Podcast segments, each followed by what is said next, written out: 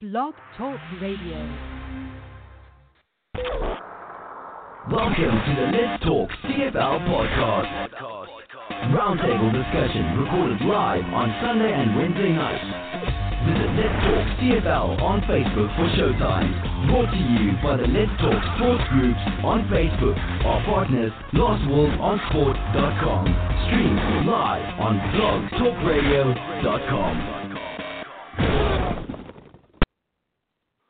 Oh, the miracle of modern technology. Good evening, folks. Welcome to Let's Talk CFL episode 390. Has it really been that many? 390? It seems like just yesterday we were at episode 1, and we started out not knowing what we're doing. And now look at us. We still don't know what we're doing, but we've got it 390 times. Good evening, folks, and welcome to the Let's Talk CFL podcast, episode 390. I'm aware I just said that already once, but in case you missed it or you're joining late, I said it again. And it was an interesting, interesting weekend. Uh, we had uh, a battle for first place at IGF Field. No, excuse me, it wasn't at IGF Field. It was at Commonwealth. IGF Field was getting ripped up in the NFL. We'll talk about that a little bit later on, but uh, yeah, so we had the, the battle for first place at Commonwealth Friday night. But I was just commenting, it seems like forever ago that that game took place. It's only two days ago, but it just seemed like a long, long time ago. Then we had the uh, Saturday doubleheader, one blowout, and one close, tight defensive game here in Vancouver. And then an absolutely fabulous game this morning well, it was this morning my time. If you're in the east, it was in the uh, high noon. But here it was a breakfast game for me. I was having my morning coffee and my breakfast while I was watching it. Uh, so the Saturday night game. So yeah, the Saturday night game was enjoyable. Uh, of the Saturday games were enjoyable, even though one was a blowout. The battle for first place in Friday night at Commonwealth was good, and uh, today's game was fabulous. Uh, it was an early game, but it was fun to watch. But um, yeah, so we're going to talk about all that and then some around the CFL. A couple of uh, notable names going into uh, the um, Ring of Honor, both here in Vancouver, also uh, Saskatchewan, where they put Kerry Joseph into their Ring of Honor. Uh, well deserved. I thought he had some good years with the Saskatchewan Roughriders. And yeah, we had the big touchdown Atlantic today. So um, yeah, this is, uh, of course, being put on by the quote unquote Atlantic Schooners, the team that has a name and very little else. But yeah, it looked like a great atmosphere there. It looked like a, a great, um, great event. Uh, there was some uh, empty seats there. It was not a complete sellout. You could tell by looking. You could see some empty seats. Uh, but it was still a pretty good crowd, even though it wasn't a complete sellout, and they were into that game. They really were, right from start to finish. And I believe that there are, uh, you know, diehard uh, CFL fans in the Maritimes. I'm not disputing that for one second. What I'm disputing is, is there enough of them? And yeah, there's still that matter of a stadium because that stadium that they played in today, well, it looked nice. That's not a long-term fix because it only seats like 12,000 people. So they need a better stadium. Uh, you can expand that stadium to about 20,000 using temporary seating, but who really wants to sit in a temporary seating stadium long term? I don't know. It was a nice stadium, but it didn't seem like anything huge facilities there or whatnot. But, anyways, it was an enjoyable game today. Um, a couple of the other games were good. Uh, like I said, there was one blowout with Edmonton, uh, Ottawa, and Saskatchewan. We're going to talk about that in a few minutes anyone su- really surprised that was a blowout? No. But uh, yeah, we're uh, back. We're ready to talk some football, and I've rambled for five minutes. And I know everyone else out there who's listening live is probably saying, please bring somebody else on. So we're going to do just that right now. And we're going to go to Manitoba, home of the first place Winnipeg Blue Bombers. And we're going to say good evening to Mark. How you doing? I'm doing good. Were you at? No, you weren't at the game because it was in Edmonton, but uh, it was still probably a good one for you to watch. Here, I keep thinking it's in Winnipeg, but it wasn't. Yeah, no, it was lots of fun to watch. It's it's good to yeah. know that um, we can win without a quarterback. Yeah, no kidding. Uh, I'm going to make an interesting comparison. I'm not going to do it now. I'm waiting to do review the game, but I'm going to make a comparison, an interesting one to Chris Streveler, and I think at least for the of the Friday game it kind of fits. But I'll bring it up when we get to the game review. Uh, so we've got two other people online who are going to be joining us here, and they both live in the province of Alberta. And I can't remember. I believe this is Will's number here, the 803 number. We're going to find out right now. Hello, this is Will, right? No, this is uh, Phil. Thank you. It's not Phil. I know your voice. Oh, okay. I didn't. I, I didn't yeah. confuse you. Is that what you're telling me? I tried. No, not in the least. No. Yes, you're you're talking to Will from rainy Alberta. Okay. It's been raining here and raining here and raining here. I almost feel like I live in Vancouver or something. I don't like rain. Well, don't worry. Probably in about three weeks it'll be replaced by snow, so don't worry about it. Three weeks? Wow. You mean I'm getting an extra week this year? Yeah, really. Um, yeah, it's gonna snow in no time. Trust me, everything's turning already. Probably. Yep. So it is. It is, and I'm not looking forward to winter either. So. Uh, Indeed. I don't think anybody is. Yep. No. All right. Well, we got. Sorry, go on, Will. Go ahead. Bring Phil on. Oh, okay. Yep. All right. Well, we got one more person to bring in. He's in Alberta, but he's a Riders fan, and his team had a good day the other day as well. Good evening to you, Phil. Good evening, gentlemen. How are you? I'm doing great. Uh, not only is it rainy in Calgary, it's very, very cold. Hmm. Miserable. Well, cold and miserable. Well, we've had sunny out here on the west coast. I mean, it was kind of humid, but I think I'll take it compared to what you're how you're describing your weather. It was a good good weekend to be inside watching football. Yep, sounds like it. Yep. All right. Well, we that's what we did, and we had four games this weekend, starting on Friday night. So I think we should just hop right into it. For some reason, the buttons I'd like to press on the uh, old Blog Talk board aren't up and running tonight. I don't know why. So I'll just go into it uh, on my own. And we had uh, the first game of the week was Friday night. We're done with the Thursday night games, I think, now uh, for the season. Thank God, because I hate Thursday night games. And other than a few exceptions, the Thursday night concerts also suck. Uh, but there was no concert, but there was a football game in Edmonton on Friday night. It was a battle of first place. The first place Winnipeg Blue Bombers went into Edmonton, traditionally a pretty hard place for visiting teams to win, and they were able to go in there and spank the Eskimos. Well, they didn't blow them out; they beat them by six points. But hey, they, a win is a win. Uh, they were using their backup quarterback. Uh, they had Chris Streveler in there, and he did just enough for them to win, and uh, when they did, so that puts their uh, they're up now to I think uh, seven, eight, and two now. So that's a pretty impressive record for the Blue Bombers, especially now without uh, Streveler. Mark, you're a Bombers fan. Uh, what'd you think? How'd you see this one? It was about what I expected. Um, I really didn't expect the game I saw out of Willie Jefferson. That was just amazing. What were his stats at the end of it? Three tack, two tackles, two forced fumbles, uh, two or three sacks. It really was like the Bomber defense. Realistically, mostly won the game. I'll get to in a sec what really did um, lose the game for Edmonton. But um, I'm impressed with Streveler's running ability. Just amazes me. Hey, God, he's not going to last two or three games if he doesn't start throwing the football. I don't care if he's not completing them. He's going to have to start just throwing the ball to stay alive. Trevor Harris, we got a huge game out of him. Over 400 yards passing, I believe. Uh, but all field goals again. So that part of Trevor Harris did come back. He is absolutely elite between the 20s.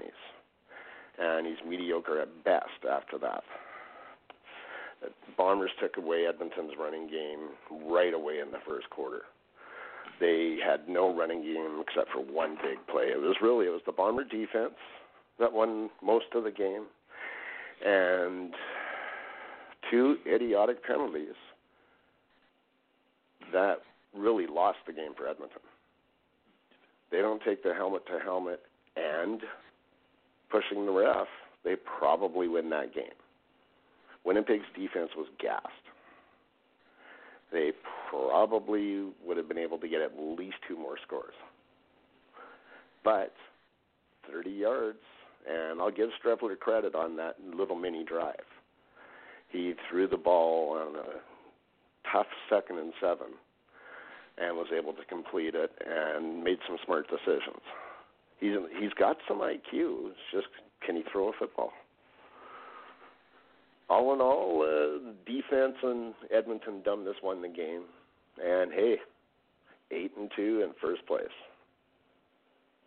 I'll take that every week. Go ahead. All right, Phil. What did you think of this game? Well, it was a Western showdown, I guess. It was going in. It was the two best teams in the in the in the West, and or at least two teams with the most points, most wins.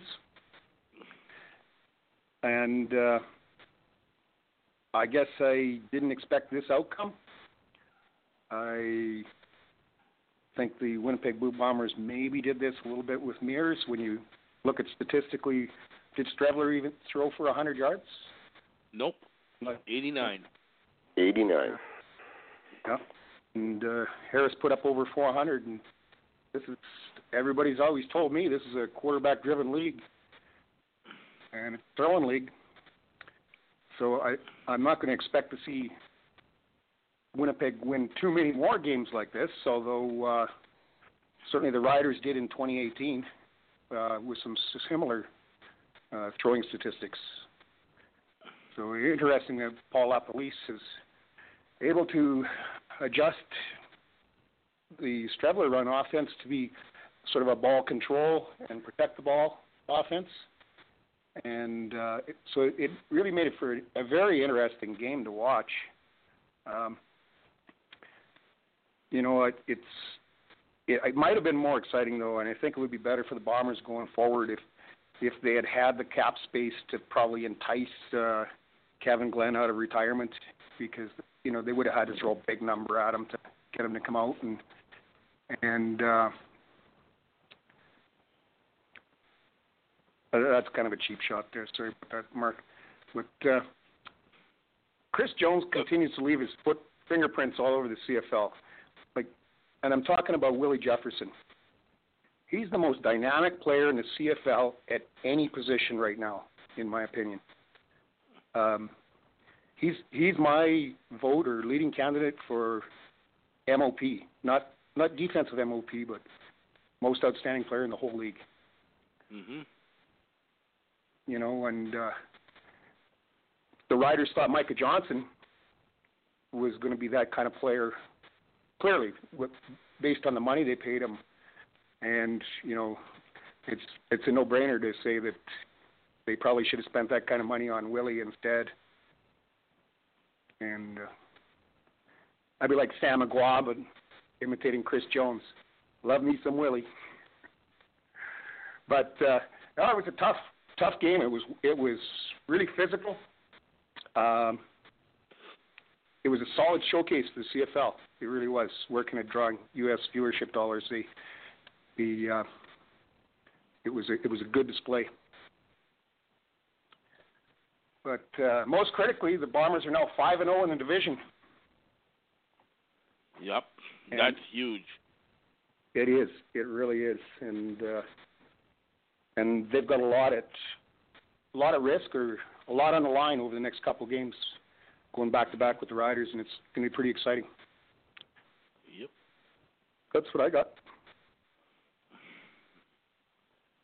Will, your thoughts on well, you know what? I didn't like this game at all. It had nothing to do with the Bombers winning. I, I'm wondering where Jason Maas's head is. Okay, okay, we knew that without uh, without Matt Nichols in, the Bombers were going to rely on the run more. Okay, and so you get, of course, you get Andrew Harris and you get Streveler. You know Streveler's going to run the ball, but but Edmonton's Edmonton's defensive line is set up to sacks for sacks. Well, if they had just stayed in one place, they would have got lots of sacks because Streveler would have run into them instead of them rushing the passer and then letting Streveler run down the field. Okay, I uh, I don't know um, why they didn't defend for that because I mean I, I, I don't know if they couldn't stop Winnipeg's offensive line. It's it's hard for me to tell, but and Edmonton, I mean, you got to you got to score touchdowns. Trevor Harris, I've never been a big fan, but he did play well, and uh, I, I, you you got to score touchdowns. If they had scored two touchdowns on any of those drives, they would have won the whole thing, but they didn't, and Winnipeg won. And Winnipeg, for all credit, they're eight and two, is it? I think eight and three, eight and two, and. uh they're the they're the top of the CFL right now. I don't know how long they'll stay there, but I think they'll stay there for a while now that they've uh, beat Edmonton again because they won the Edmonton series, and now they're going to play Saskatchewan. And if they can win that series, well, we'll see what happens. So, but yeah, I I didn't think I didn't I didn't think it was a very exciting game. Willie Jefferson, yeah, Willie Jefferson was fantastic. As far as league MVP, yeah, I don't think so. Um, there's not many defensive players that ever get that honor, but uh, and Willie Jefferson was a dynamic player against Edmonton, and he has played well this year. But I, I haven't seen those kind of games often from him. He is a good player, there's no doubt about it. But I'm assuming that because he's a former rider, Phil has to tell us that he could be the league MVP, but that's just Phil's opinion. Anyways, go ahead, Charles.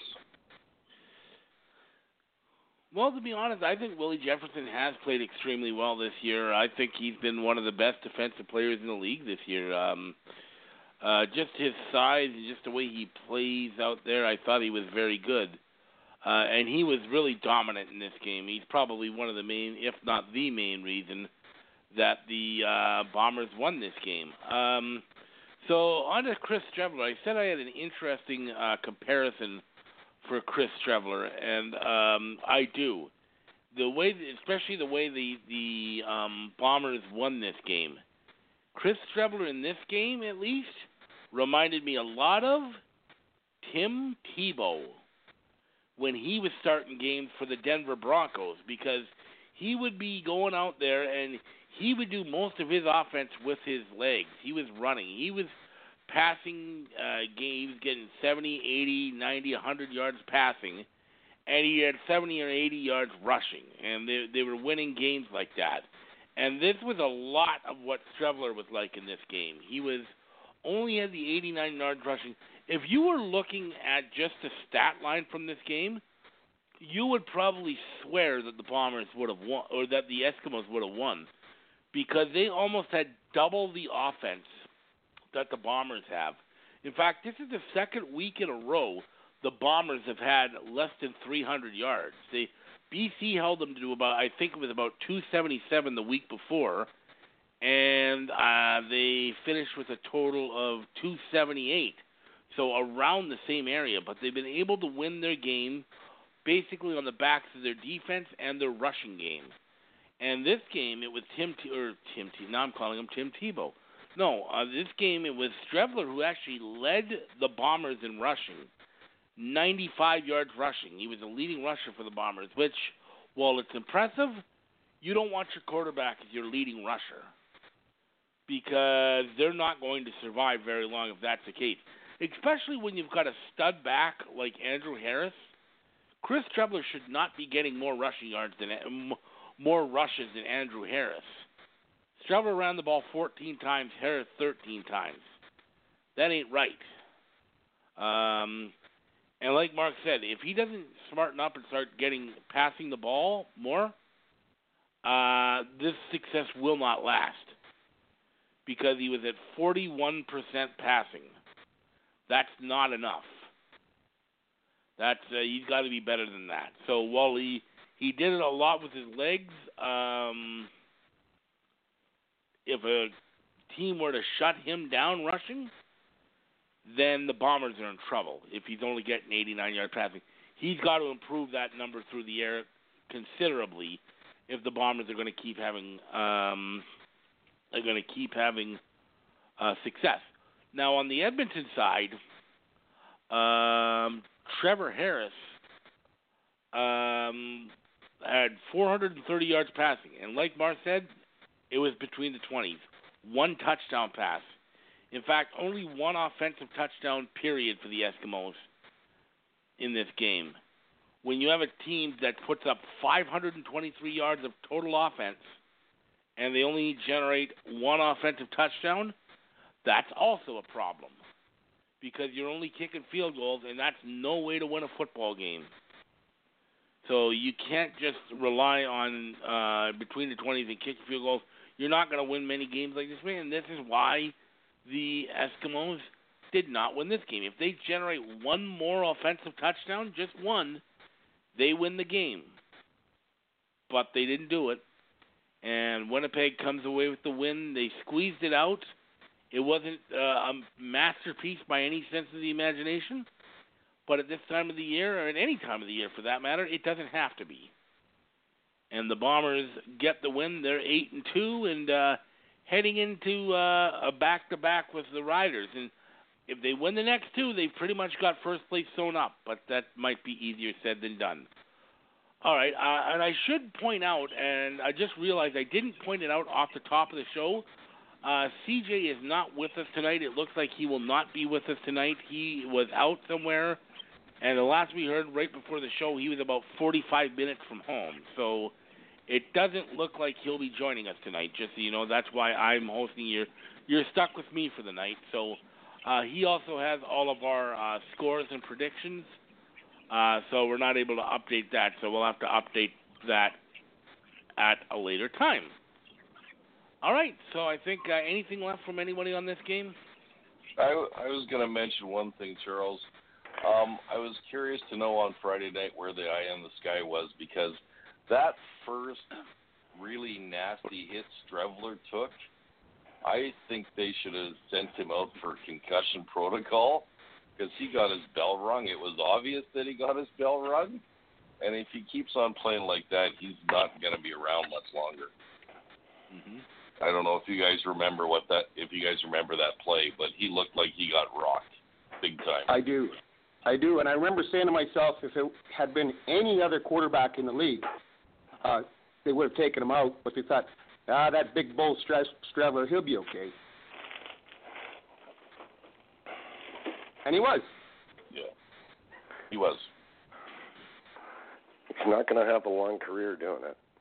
Charles, I just sent the. Um, I just yeah, I just opened it up Okay. here. So um, yeah, so Mark just sent me the um, uh, just sent me the um, the scores for this week's game. So I'll be able to look that up. It's been worked out here.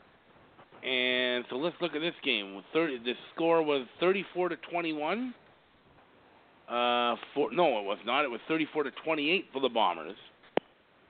Um, so I had the bomber. I had Edmonton, so I'm out on that one. I'm just trying to figure out how the. Oh yeah, okay. So it was 34-28. Uh, I had Edmonton. I'm out on that one. Um, Will had Edmonton. He's out. Mark 27-23. Uh, you were out by seven and five, so you were out by 12 points. Phil said uh, he had Edmonton 31-17, so he's out. And the winner, even though he's not here tonight for only the third time this year, CJ, who said 32-28 Bombers, oh, a difference of just two points.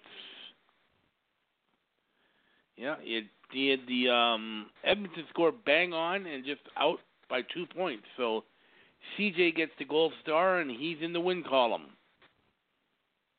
So good for him. And he's not even here. He's always complaining every week when he's hosting that he he didn't he win again. He finally wins and he's not here. Go figure.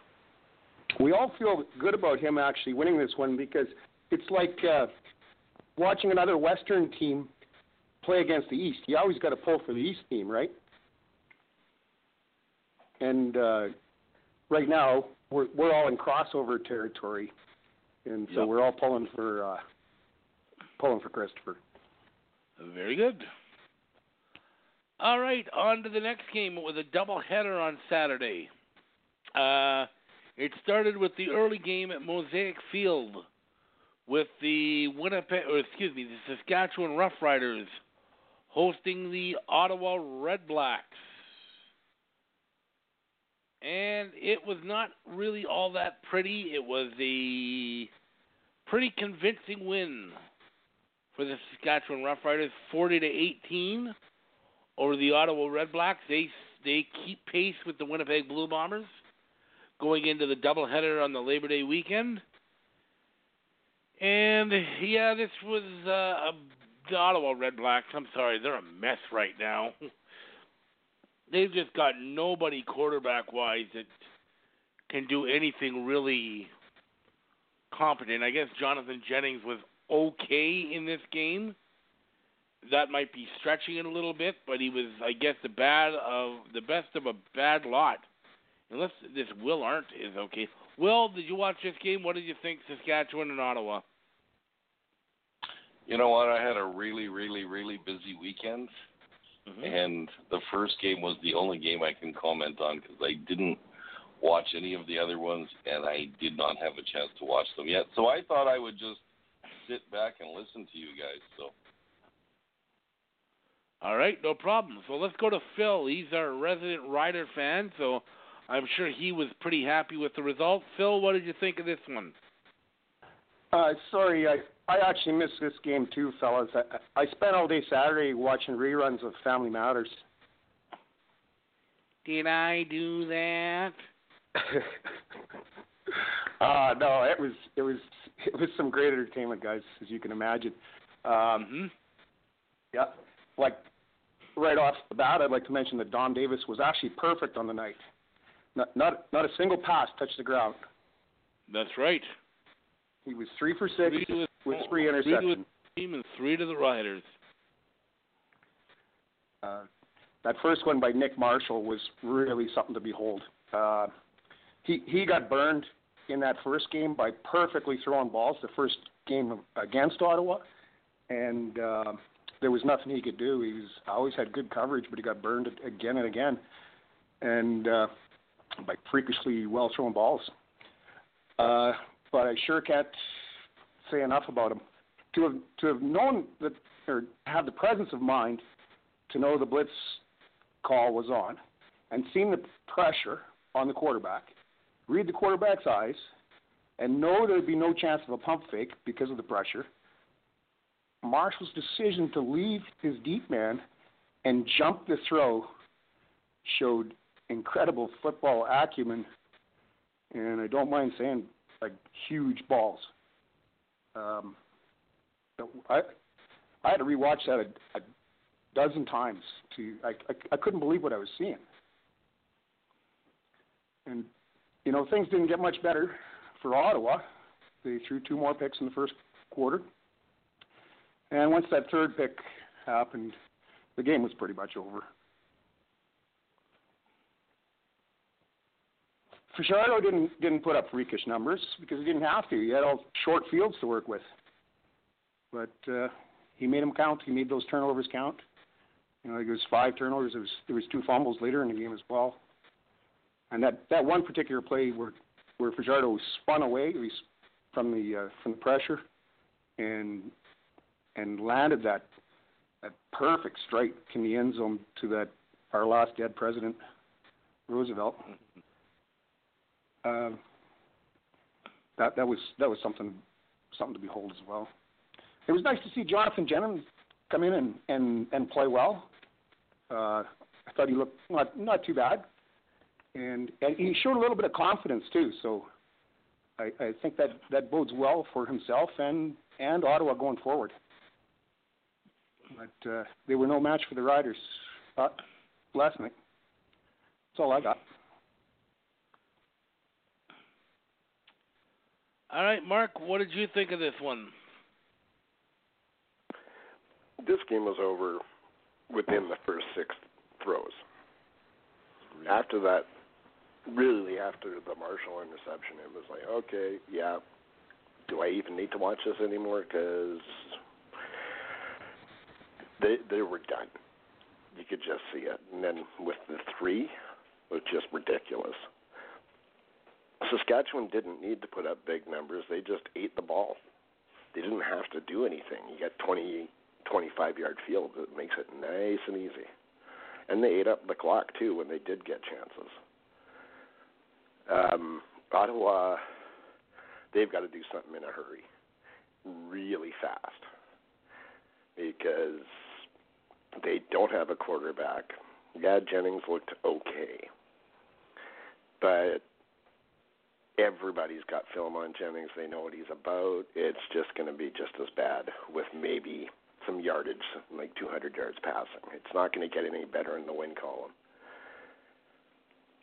Ottawa's got to be terrified now of looking over at the Western standings and looking at the crossover spot. They're in tough. Uh, the running back went out today too, and I didn't notice if he came back in. Crockett, he took a pretty good shot to the knee. So if he's out for any length of time, that's even worse. Uh, no, the Saskatchewan with this game, they're full marks for the victory. They beat up on an easy team to beat up on.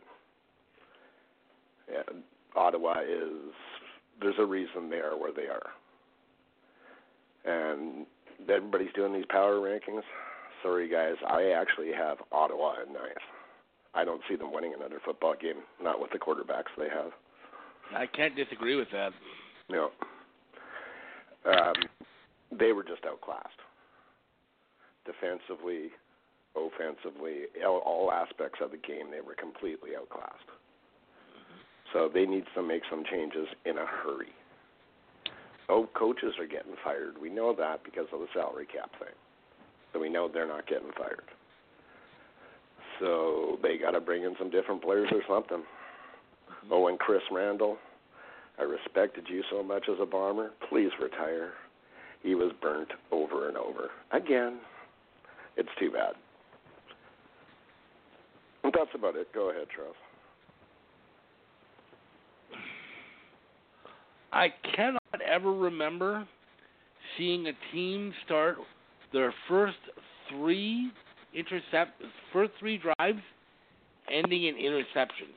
Uh, it may have happened before. I'm not saying it hasn't, but I've never seen it. And once you saw that, you know this game was basically over at that point. Yeah, Ottawa tried, but come on, they they, they weren't coming back after that. Uh, that's how you destroy a um, team's confidence uh, in three drives. I mean, either Jennings came in and did his best, um, which isn't all that good. and uh, hasn't been in the last uh, for the last little while, and he just wasn't. Um, I mean, this team was basically dead in the water after the third interception. I mean, Saskatchewan was, for all intents and purposes, on cruise control. Uh, it was 24-12 at the half. At no time after those three interceptions did I think anybody ever think that Saskatchewan was ever in danger of losing uh, that lead and losing the ball game. They were in control from the um, from the get go with uh, interception after interception after interception. That's got to demoralize a team. A team whose confidence is probably already pretty fragile right now. Uh, so I don't know what Ottawa's going to do at this point because they are really uh, behind the eight ball. And like Mark said, you're not going to fire a coach. I think uh, unless something drastic happens, pretty much the the the um, the days of mid-season coach firings are over because of this fi- because of this coach salary cap. Teams can't afford to fire coaches at that point. So um, they're going to have to live with it and just try and figure something out. But there's not a lot there. I mean, are they going to go out and try and find a uh, uh, another quarterback to bring in that'll stop the bleeding? There's not a lot out there right now. Who are you going to go get? Drew Willy? Are you going to try and coax Kevin Kevin Glenn out of uh, retirement? I, I and even at that, I don't think it it gets any better. I mean, especially with Drew Willy, he can't. Uh, he's not any answer. Neither is Kevin Glenn. This is a team that I think most people thought um, was uh, in trouble in the off season once they got raided after free agency. They had that surprising start where they won their first two games, and then it uh, the bottom has fallen out. And I'm with Mark. I'm putting the Ottawa Red Blacks ninth in the power rankings. I even put them behind BC and Toronto because I know BC and Toronto one win each and have both both lost as well. But I think both BC and Toronto looked a lot better than Ottawa did this week and have for a few weeks now. So I'm with Mark. I'm putting Ottawa right at the bottom of the power rankings. As for Saskatchewan, quickly, they didn't need to be spectacular. They were playing. Uh, uh, a defeated team almost from the opening kickoff. Fajardo put up okay numbers. There was nothing spectacular about them. But again, the defense pretty much stamped out any possibility of the Riders losing that game before the first quarter was over. With the three picks, that was pretty much ball game there. So that's my thoughts there. Anybody um, else with anything on on here? Oh, Only that I complete. um, Fajardo has really impressed me. Me, With yeah, absolutely. His doing his reads and deciding when and not to run and everything else. He he's really impressed me. Yeah, That's it. no kidding. I certainly agree with both your analysis that uh, that the Ottawa Redblacks belong in the uh, in the cellar when it comes to power rankings right now.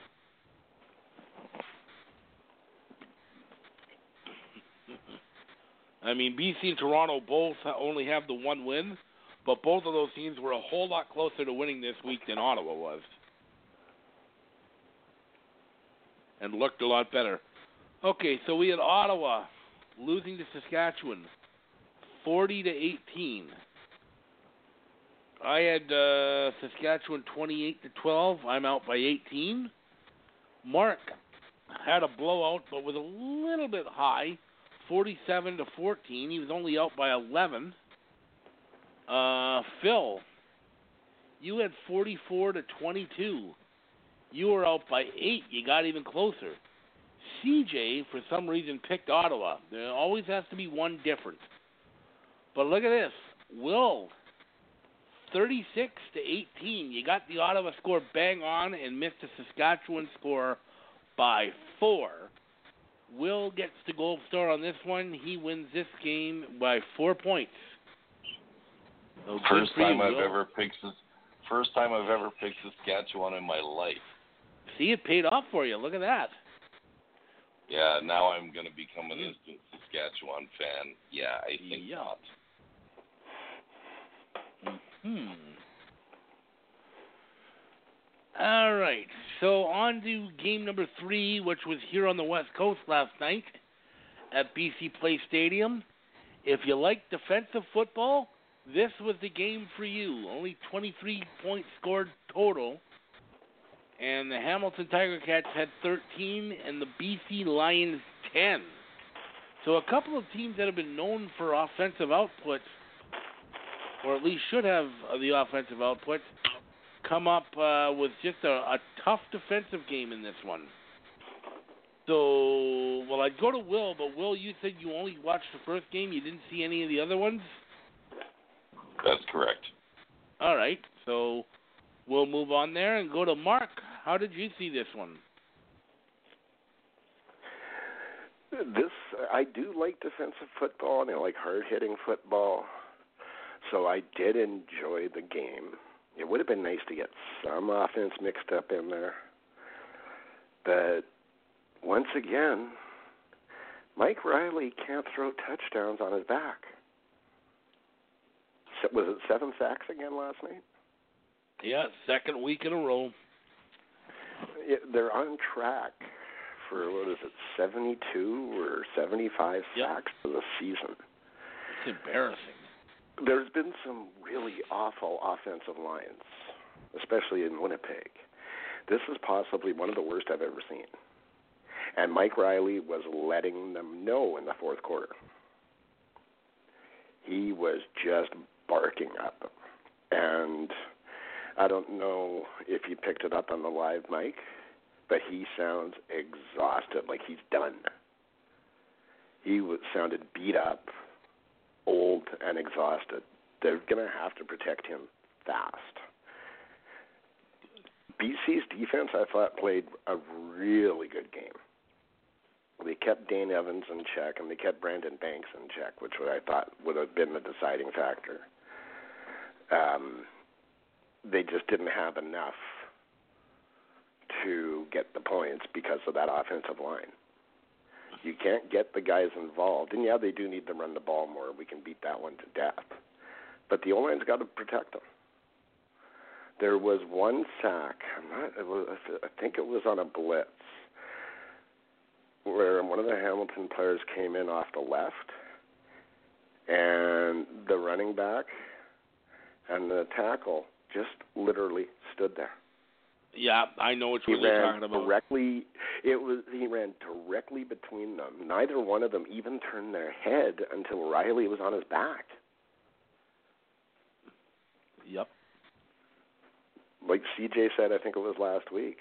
Running back's first job is to protect the quarterback. He has to block. He didn't even see him. It it's there's something really wrong there.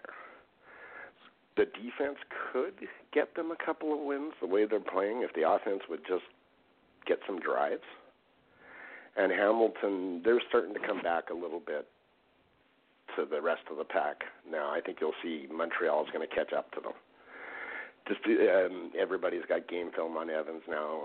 He didn't do anything really wrong, but he's now starting to show a little bit more of the rookie that you expect. Uh, the class of backups and rookies right now, I give to Fajardo. That Evans is he's starting to drop down the list. He's not quite as crisp as he was.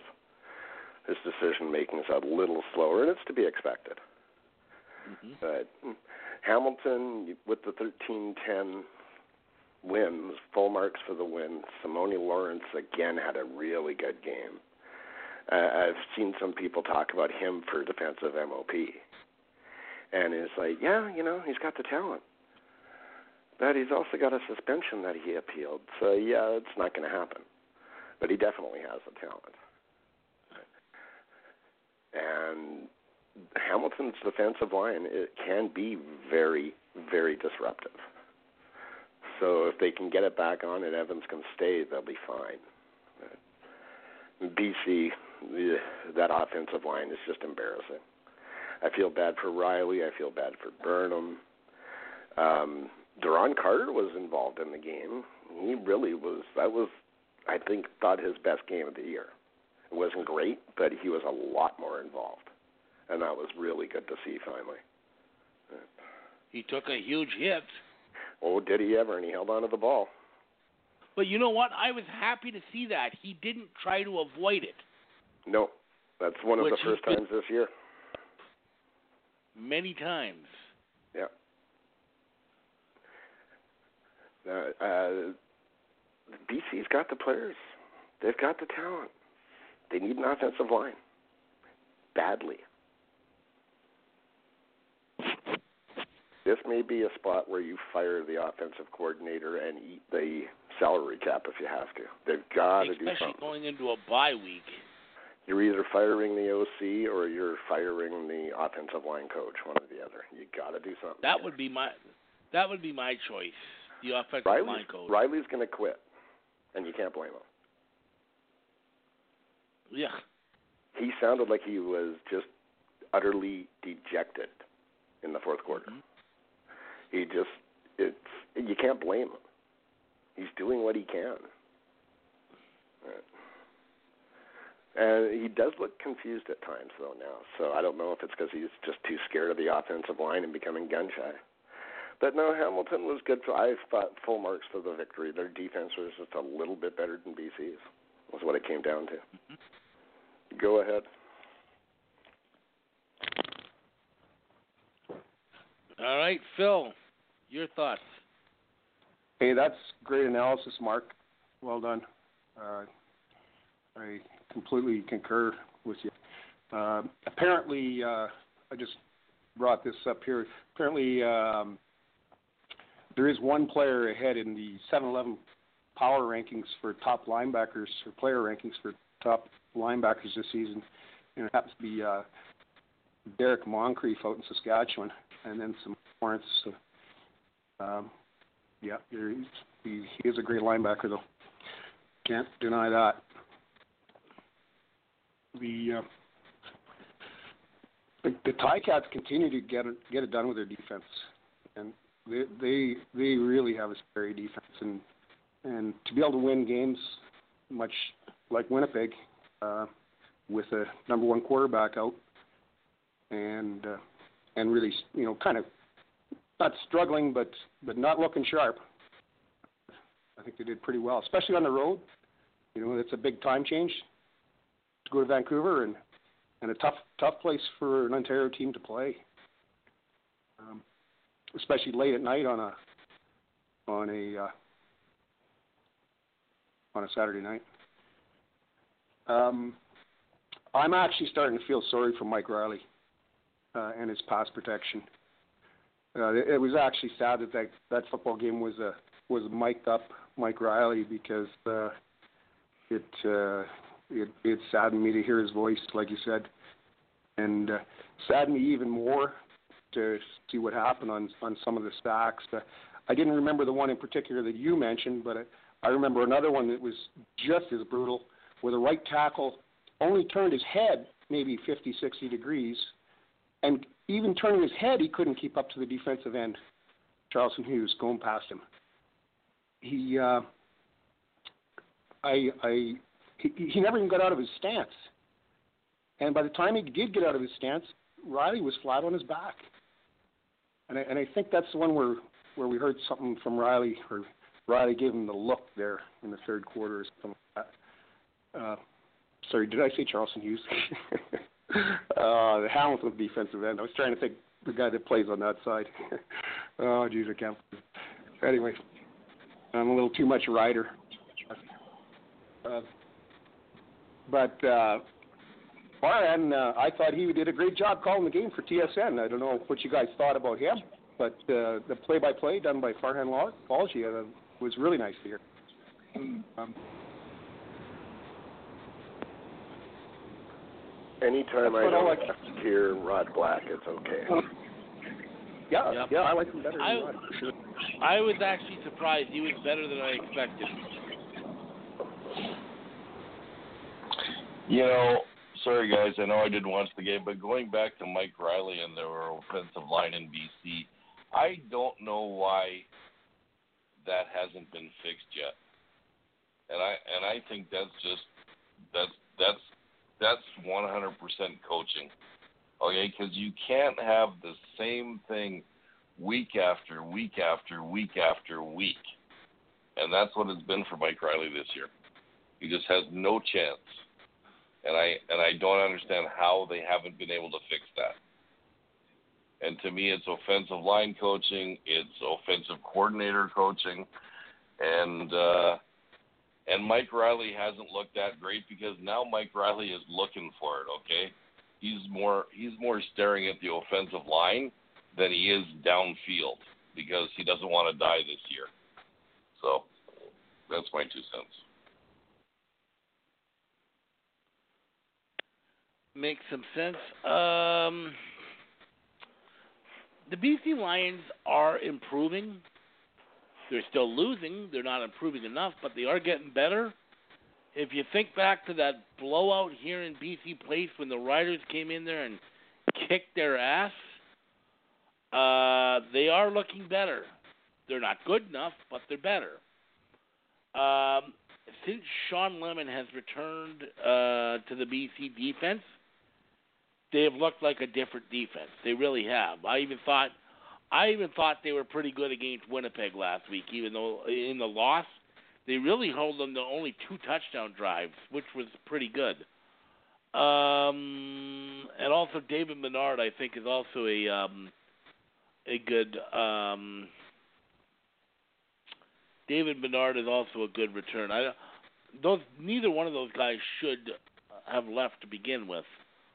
Um, Mike Reilly looks sore uh, or sounds sore. You can just hear it in his voice on that live mic game.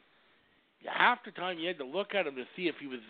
At some point, you're thinking, is he just going to just say, "Forget it, I'm staying down"? Because, quite frankly, the guy is so um, uh, getting so beat up. I mean, back-to-back games of seven sacks. Think about that for a second. I mean, he's just getting hammered over and over again. And he keeps getting them. And the thing, he still passed for 289 yards last night. One of the things that really killed the Lions last night was they got absolutely hammered in the field position game. They were routinely starting at the 15 yard line, 20 yard line. They're way back on their own end. So they might put together a 50 or 60 yard drive, but when you're starting deep in your end zone, big deal. That's the big problem, and they just had no finish. I thought in the first half of last night's game, the Lions were head and shoulders the best team, better team on the field, but they only got three points out of it. They had one interception on a play that probably should have been a free play because Hamilton was offside and they missed it. And Reilly went for a touchdown pass. He got interception intercepted. Another one, the Lions were down deep in the end zone, and the defensive back just made a great play, uh, and actually got a one-handed interception out of it. That was I can't remember, I can't remember the defensive back's name, but it was a spectacular play to make that interception. And they just left a bunch of points on the field, and that's happened to them a few times this year, where they've been actually the better team. I remember it happened to them in the season opener against the Bombers where they were the better team, I thought, in the first half of that game, but left a bunch of points on the field. It happened when they were in Edmonton, and they left a bunch of points on the field. So they cannot have not been able to put a complete game together. Either the offense is clicking and the defense can't stop anyone, or vice versa. I mean, it's getting frustrating to watch. But um, you know, it, it is what it is. This is obviously not the Lions' year. They're not going to make the playoffs this year. I, I'm pretty much resigned to that fact now. One and nine. I mean, even if they were to turn things up and go five and three or six and two down the stretch, that's not. That's still. Even if they go six and two, they got eight games left. That still only puts them seven and eleven in the Western Division. That's not even going to get you close to the crossover not with the meat grinder that is the Western Division. It's just not going to happen. It's not reality. So uh, you got to be realistic about these things. The Lions are basically now relegated to the spoiler spoiler, and they might do that if their defense keeps playing because that was easily the best game of the season for the Lions defense. But we couldn't put up any points. So it sucks, but it is what it is. And hey, Simoni Lawrence had a great game last night, and he was a pillar on that Ottawa on that Hamilton defense. So you got to give kudos to him. So that was that. So um, the final score in that one was 13 to 10 Hamilton. I surprise surprise picked Hamilton, or excuse me, picked BC. Yeah, right. Uh, so I lost that game. Will you picked um, Hamilton to win, 36 to 32, a four-point win. Well, Hamilton won by three points, but you were 45 points off because you were 23 off on Saskatchewan, 22 off on the Lions. Phil, you picked the Lions to win 30 to 29. You lost that game. CJ picked the Lions to win 42-24. Um, he loses on that game, and the winner on that game would be Mark, who had a score of 21-16 for the Hamilton Tiger Cats. You were off by 14 points. So you get the gold star on this one. Good for you, Mark. And we're on to the game number four. And of course, game number four was this morning, as a matter of fact. Nine o'clock our time here, and noon in the east. It was the touchdown Atlantic game in Moncton, New Brunswick. And it turned out to be the best game of the weekend by a mile, surprisingly. And it was the Montreal Alouettes coming out on top of the Toronto Argonauts 28 to 22. 28 to 22. So Phil, we're going to start with you on this one. What did you think of this game? This one was a good one. Well, it was too early for me to actually get up and watch it at the time.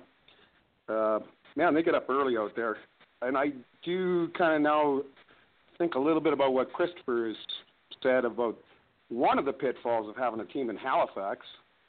Is I don't think I will ever see a Halifax home game uh, if the Schooners ever come to life. Uh, it, it's quite a time change.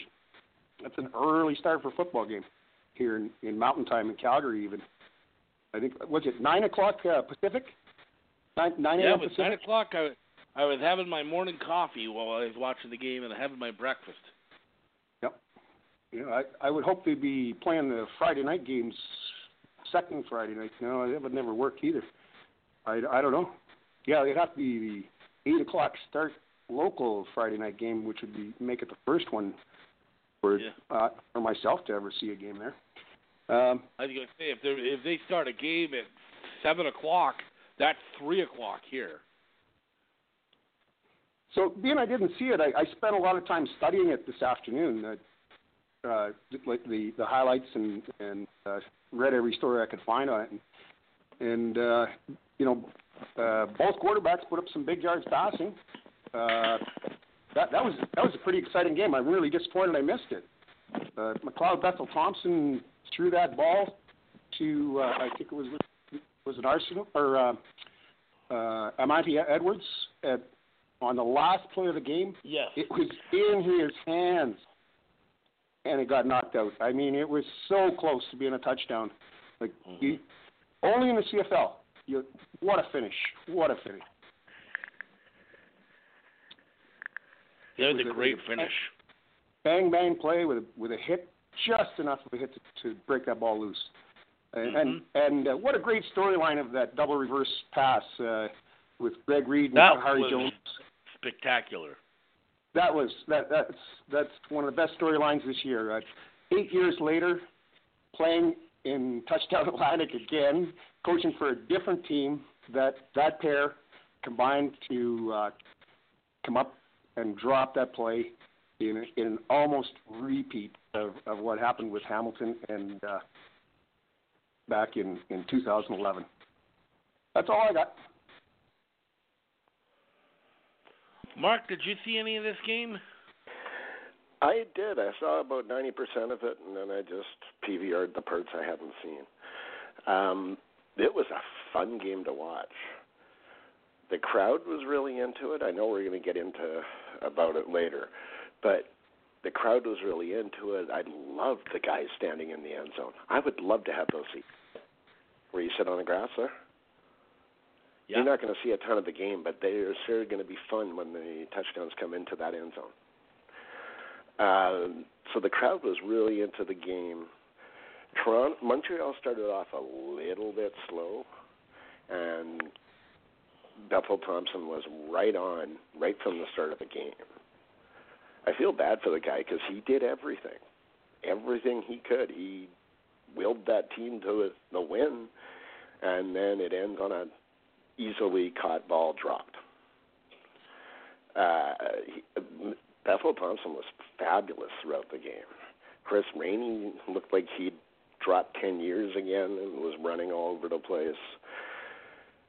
But Montreal is going to be tough to beat going forward the way they're playing. It was another monster game from their defense, even though it doesn't look like it with all the scoring and the yardage. When they needed to come up big, they came up big. Muamba had another good football game. It's nice to see him playing as well as he has this year. Uh, it was just a fun game to watch. Montreal used both Jeremiah Johnson and Stanback, which is great. You, you got that two-headed monster coming. I don't want to be playing Montreal right now. You have to disrupt Vag, as Will likes to say. Um, thought I'd get that in there for you, Will, so it sounded like you were actually talking about the game. uh, but he he isn't easily rattled. I like he seems to be getting calmer every game. Uh, he's becoming a leader real quick. I'm enjoying watching it. And who would ever have thought Khari Jones would be this good at making head coach decisions? Anybody on this panel? Nope. he should never have been just the offensive coordinator in BC. Maybe he should have been the head coach. It's just amazing watching the growth he's had this year. This guy could be a candidate as coach of the year. I think he is a candidate for coach of the year. Right now, I think he is. Yeah. Uh, it's almost like they need the comeback of the year player awards and give it to a coach and give it to him. Yeah. Yeah, it, it's. I'm really enjoying watching Montreal. Uh, it, it it was just fun to watch that a, a nice CFL football game again. That's two weeks in a row we've had a CFL football game. You've had everything. So, go ahead, Charles. Well, you got anything you wanted to add on this game? No, I was at the gym. Sorry, it's too early in the morning. All right. I just haven't. Fair I just haven't had a chance to watch any of them. Sorry, guys. Okay, so yeah, this this was a fabulous game to watch. This was one game that uh, uh, was really back and forth. It looked like Toronto was uh, might be in control of this one late. They had a 16-6, um, 16 to six lead going into the half, and it looked like they were going in for more. And this is what I thought was the turning point of the game when uh, the Argos were late, it was late in the second half, and the Argos were down deep in Montreal territory, and it looked like they might get some more points before the halftime. And then there was, a, I believe, it was a high snap went up over um, Bethel Thompson, and Montreal recovered to snuff out any points drive. If they were to go in and score a field goal or even a touchdown on that drive, the final score of this game might look completely different but the defense came up big, caught, got the turnover, and then what does Montreal do right out of the gate? They come out and uh, a 65-yard touchdown pass from Vernon Adams to uh, Eugene Lewis on the first play from scrimmage of the second half. And at that point, Montreal was pretty much off and running. They outscored Toronto 22 to six in the second half. And I'm telling you, this Montreal team, everyone thought they were going to be a joke again this season. And let's face it, the way this season started, they looked like they were going to be a joke. Now they look like they could be a force in the Eastern Division. As ridiculous as this team, I think they got rid of uh, a lot of trouble when they got rid of and fired Kavis Reed. Because quite frankly, that was a uh, once they got rid of Kavis Reed, this team hasn't looked back really. This team has been uh, on fire since that happened. I didn't know that the, general manager could have that big of an impact on a team, but I mean, they look like a completely different football team. They look like a team that can go in and um, beat anybody. They look like a team. They're a team that, even if they're behind, they seem to be able to scrap their way back. And they've got a balanced attack uh, both passing. I mean, Vernon Adams had 335 yards passing. He's taken a huge step forward. He, I mean, I'm almost on the verge of now considering Vernon Adams a bona fide starting quarterback, which I don't think anyone before the season started would have even considered. And then they've got that good running. They've got one of the better running attacks in the CFL with William Stanback and Jeremiah Johnson. They've got a very good one-two punch at running back. They've got good receivers. You got Quan Bray, you've got DeVier Posey, you've got Eugene Lewis. These guys are putting up numbers for them. And hey, when you look at their defense, Henoc Muamba, Chris Ackie's playing well, Bo Lokombo's playing well. He led the Argos in, or he led the Alouettes in tackles today. You got John Bowman still there, the the veteran. I mean, so this team is still got some talent, and they're playing like it. And like Mark says, I think Hamilton's going to fall back because, quite frankly, Dane Evans uh, had a couple of decent games, but as teams are getting the book on them, teams are going to start to be able to shut them down. We already saw signs of that because BC shut Dane Evans for the most part, shut him down pretty good this week. And as we go along, and with more and more uh, tape on this film, Hamilton is going to have a whole lot of tough times um, winning football games. I think I said back a few weeks ago that the Eastern Division is open for the Montreal Alouettes to take it, and I stand by that because right now they're probably playing the best football of any team in the East, including Hamilton. So you got to watch. This is a team to watch. This is legitimately a team that could make some noise, especially in that Eastern Division, which is not the strongest. So I think uh, this is a, a, a team that we're going to be watching pretty good, and they can still win this division. Don't fool yourself; it's true.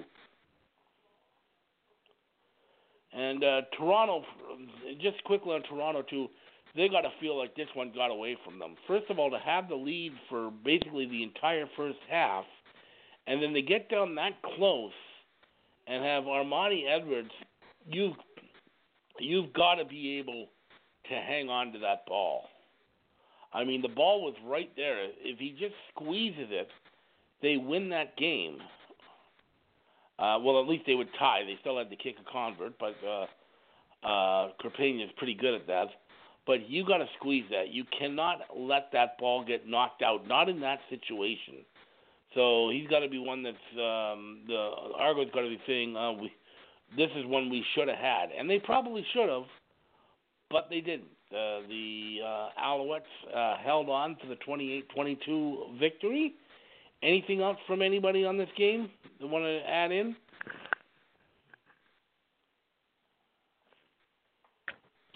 Just uh, real no, excited about about the success that the Montreal Alouettes have had, and you know when I looked at their roster before the season started, I I, I told you guys I thought they were my my pet team. Um, I knew they had some management and coaching problems, and great to see what's happened with Khari Jones there, and and uh, and and so great that John Bowman uh, is getting to share in this success, and I'm and probably a big part of it because they're playing great on defense. Uh, I I believe he's the only Alouette left that has a Grey Cup ring uh, that he obtained as a Montreal Alouette.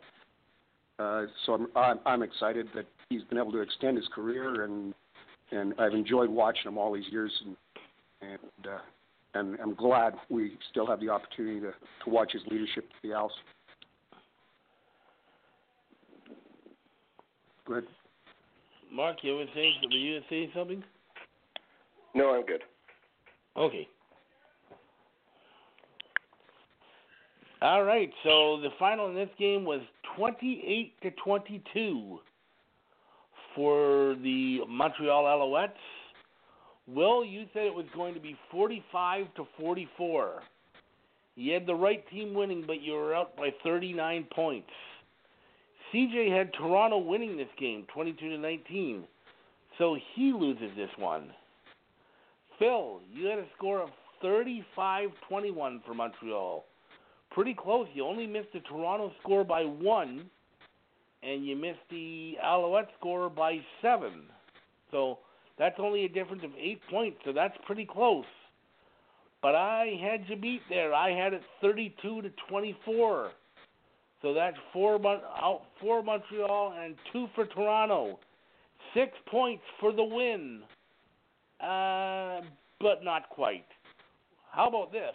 Mark, 28 to 23. Bang on for Montreal and missed the Toronto score by one point, a difference of one. So he pulls out his second of the week. Steals it right from underneath me. Normally you get six and you're going to win, but you were only up by one point. Nicely done. Not bad, and it goes back to what you said in your opening about uh, us knowing what we're doing, and we don't. That's what makes it even more fun. Yep, that's true. Pick a score at the top. And how I about could pick my CJ? scores right there. Yeah. CJ wins the first game and loses on all the other three. He Didn't even get the winning team right. He hasn't had a good season. No, he's only he's still sitting there in the basement with only three wins. So right now to update the standings uh, after week 11, Phil and Mark are both tied for first place with 12 wins. I'm sitting in third with nine wins. Will's two behind me with seven, and then CJ down in the basement with three. Yep. So very interesting. Hey, look, I got my buttons back.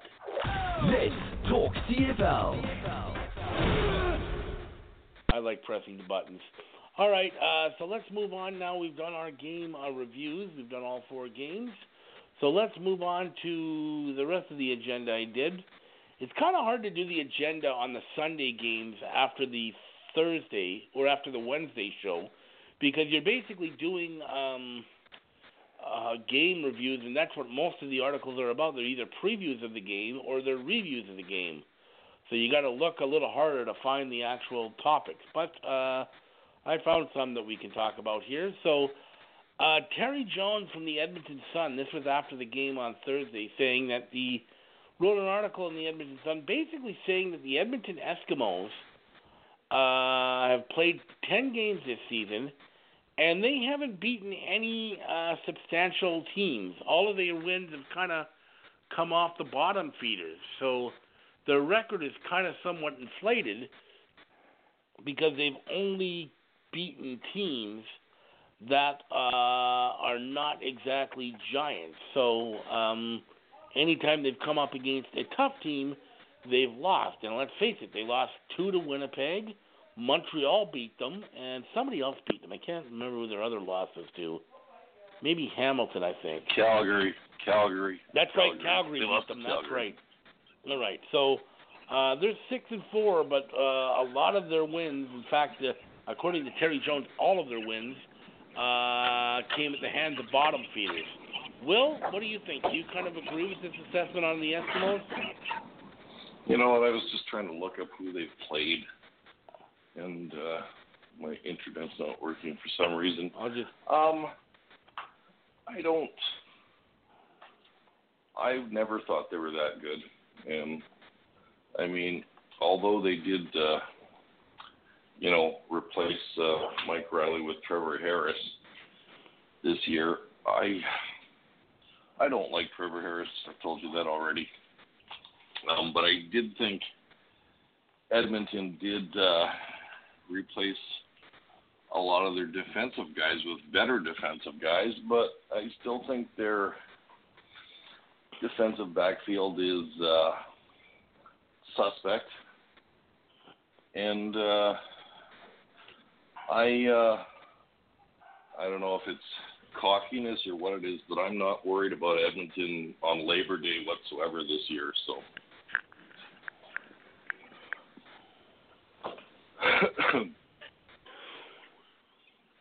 so all right. So, yeah. go ahead. O- Okay, so just to go over it, here's the uh, the six Edmonton victories. Week one, they beat Montreal 32 to 25. Montreal was a mess in week one. Then they beat the Lions uh, in two games back to back. We know the Lions struggles. As much as it pains me to say, they're bottom feeders this year. Then they beat Toronto, one win, bottom feeder. Then they beat Ottawa, bottom feeder. Then they beat Toronto, bottom feeder. So, um, yeah, the teams they've beaten are not exactly the class of the league. Then the games they've lost Winnipeg, top team. Montreal, up and coming team. Calgary, top team. Winnipeg, top team. That's their four losses. So their their games against top level teams, they lose. The games against the bottom feeders, they've won. And now they got a home and home with Calgary coming up starting next week. So this will tell us a lot about Edmonton. All right. Let's go to Phil. What are your thoughts on the Edmonton Eskimos? Are they not as good as the record indicates? Well, the writer makes a pretty good point, uh, but I, I don't think it's quite as severe as as Mr. Jones points out. Their uh, their D line depth, though, may not be as great as we thought.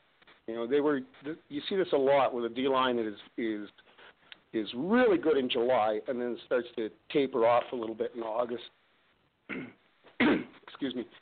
Um, and, and it's just because the defensive lines in the CFL have now gone to normally rotating uh, three defensive tackles at two positions and three defensive ends at two positions, and um, just steady rotation. It wasn't always that way.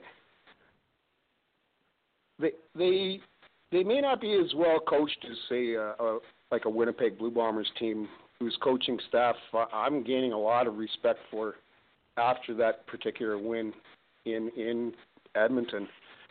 Uh, I think it uh, it's fairly apparent that that you know to put it simply, the uh, the Eskimos were out, outcoached in that game, and uh, and and I, it's one of the games where coaching and and some great defensive play uh, beat a, a what is turning out to be a uh, still a contender, but not not as strong a team as I thought they were even a couple weeks ago. Uh, of course, they can always rely on the arm of that quarterback, and he's going to win some sooner or later. He's going to win some shootouts. But uh, no, I, I I think the story has some merit in that uh, they're not as strong as as any of us thought they were. Yeah, that's about all I got. Mark, what are your thoughts on the Eskimos right now? Are they playing ab- above their head? Are they not as good a team as uh, the record would reflect? I'd say you're correct. They're not as good as uh, what everybody has been saying online, and they're the dominant team because they've got Trevor Harris, and he's throwing for he's going to throw for over six thousand yards. And, but if you don't throw touchdowns, you don't win football games. Mm-hmm. They scored one touchdown in eight quarters against Winnipeg. One offensive touchdown. That's it. You're not going to beat the top flight teams throwing for over 400 yards a game and getting one touchdown every two games. Mm-hmm. It could be an aberration, just the way the schedule's rolled out, kind of thing. I don't know what their travel's been like, but you've got to beat teams in the West the Western Division, you have to beat your opponent. You have to. It's just too tight, and they don't. We all know I've never been a Trevor Harris fan. I've made many comments about that. I'm always going to stick by them. He's not a clutch quarterback. He's great when he's got all the time in the world and he can throw it for 35, 40 yards and have great receivers run under it and catch it. When it gets down to having to think about what he needs to do,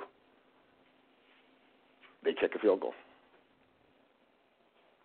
That's not an aberration. That's followed him his whole career, from Toronto right through to Edmonton. It's followed him the, the entire time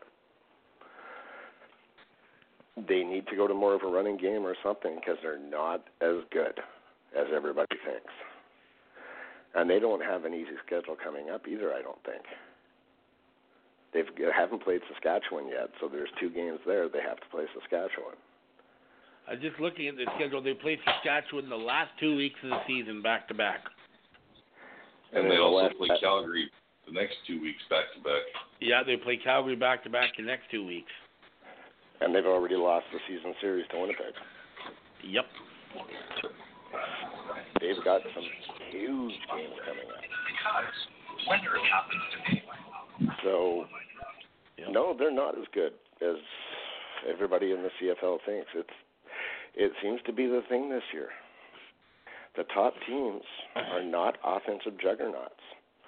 The offensive juggernauts are not good football teams. Nope. Mike Reilly's still averaging probably over 300 yards a game He's pretty close. passing. I know he only had 260 last night, but he's still averaging around 300. Yep. Trevor Harris is on track for 6,000 yards. Only five other quarterbacks in history, as Rod Mhm. Black keeps telling us. Um, yay. You're going to throw for 6,000 yards. What's it going to get you if you don't win football games? If you don't Mark, throw what- touchdowns? what- Hey, Mark, what what do you think about my suggestion that this is the Chris Jones effect on the CFL, and anybody else too? You're not far off. No, I don't think so. You, you're really not far off. It's not a bad theory. He left his mark on every single team he was with, good or bad. He left his mark with every single team he was coached with. Mm-hmm. That's it. Go ahead. And you look at it, the the Edmonton Eskimos have one win this season against a team with a better than 500 record. That win was against the Montreal Alouettes in Week One, before they had worked out all of their uh, their uh, their issues. Other than that, two against BC, who have one win, two against Toronto, who have one win, and one against Ottawa, who have three wins. And all four losses are against teams that have a better than 500 record. So that's a telling stat. And it's going to be even more telling, I think, the, these next two games with Calgary, the Labor Day Classic and then the follow up game at Commonwealth. These are going to be very interesting to see how this goes. Um, and the other thing I'll say is, I'm sorry, to this point, I am still not convinced of Jason Maas as a head coach. I don't think he's got the temperament. He loses his temper far too quickly, and it rubs off on his players. We saw it last year when they collapsed down the stretch and missed the playoffs. And I think it's it's happening again. He, was getting mad again against the Bombers. He kept he kept getting upset, and I just think he's over emotional at times and it rubs off. He just doesn't have the temperament to be a head coach. He flies off the handle far too quickly. You know, we can say anything we want about all the different teams Edmonton, Calgary, Winnipeg, Saskatchewan. But let's face it, the real football starts this weekend. Okay? Yep. It's going to make a huge difference starting this weekend about all the teams, and, and we will see. I think we'll see the cream rise to the top. Okay? Yep. And it's going to be a battle from there on. So, and Yep. it's, and it's and it's really it's really setting up for a good a good end of the season. Okay, it's really setting Yep. up that way Yeah. because everybody's just been everybody's just been going along and going along, with the exception of Winnipeg. They're eight and two, but they're just going along and going along, and I hope we see better football starting this weekend. To be honest, with Oh. I think we will because we traditionally do. I mean, in the Yeah. West, that's going to be a meat grinder. Yep. Yeah, Uh, w- with the four teams, and even BC, if their defense continues to improve, I mean, they're really kind of out of it as, in terms of the playoff hunt. But they could, if their defense improves and they somehow figure out their offensive line, they could play spoiler for some teams and really screw up some teams' plans. So the West is You still know, going to be a complete meat grinder. It's funny. Sorry, I went on, through. I went through all the teams' games um, from Labor Day on, and I set up every case scenario of where people could do if this happens, if that happens. And the West is so far up for grabs right now; it's scary. it is absolutely Mm-hmm. scary. Okay, I mean it's it's it's it's gonna be a it's gonna be a crazy finish. I guarantee you. Mhm. And sorry, Charles, I didn't I didn't include BC in there at all, but BC No, I don't can upset some teams. BC But they because can, the West they can is still so be a close. factor if they beat some teams. Yes. Because the West is so close right now, if BC goes in and wins a couple of games about Western teams, it's going to upset the whole apple cart big time. It, it just throw it into even more uh more chaos, Yeah. which I think it could. So yeah. Yeah. And Will, I- weekend's big absolutely. too. Hey, well, I, I I agree there, and you know, really, it's interesting that uh, we've got back-to-backs going on in Alberta, and then back-to-backs going on elsewhere in the prairies between the top four teams right now.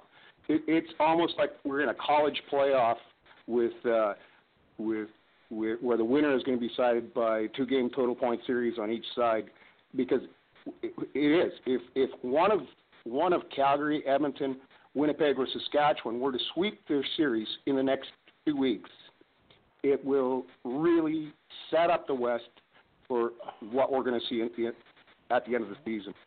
I, it it might be difficult for somebody to come back from that, and so we're in elimination round starting this weekend.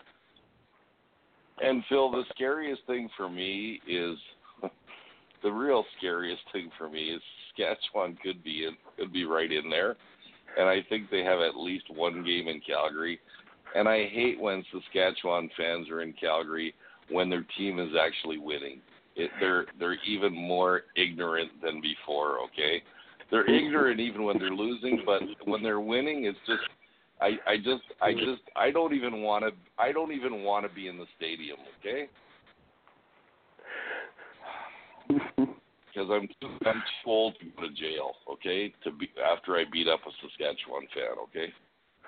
Well, just think of it as a boycott average. Hey, it helps your economy, Will. I can help the economy in other ways, Mark. I don't need a Saskatchewan fan. Sorry. It's even it. It this is a big uh, next two games for Hamilton too, though. Oh yeah, I agree. You know, if Montreal wins their next two, and Hamilton somehow Toronto really gets good all of a sudden and sweeps them, Montreal's right there. Who have they each got, Mark? Hmm. Who have they each got the next two weeks? Well, Hamilton and Toronto play each other the next two weeks for sure. Yeah. Next week Montreal's Um, on a bye. And then, And then they got probably the play Lions BC at after. home. What? Do they play BC? Um, Yeah, they got the, second Lions week? at home on September 6th. And Yeah. then the week after, they're in Saskatchewan. Now, that might be a tough game for them, but hey, they went into Calgary and win so one, and anything's possible. Yeah, anything's possible. So even in the East, even though it's the usual East where there's two teams that are in contention, these are two huge games for Hamilton. This is where, biggest- where if Hamilton's got it. The big issue right You now what? for Montreal is they've got now got six straight against the West. Yeah. Two against BC, two against Winnipeg, one against Saskatchewan, one against Calgary. That's not an easy schedule. And you know what, Mark? I'm even looking at down the road because I intend. I, I'm, I'm, I'm in my mind. Calgary's going to be there, and I'm looking at the back-to-back games they play Winnipeg near the end of the season. And I might have to fly to Winnipeg to watch that game in October. And I cannot believe I'm thinking about going to a game in Winnipeg in October. Okay.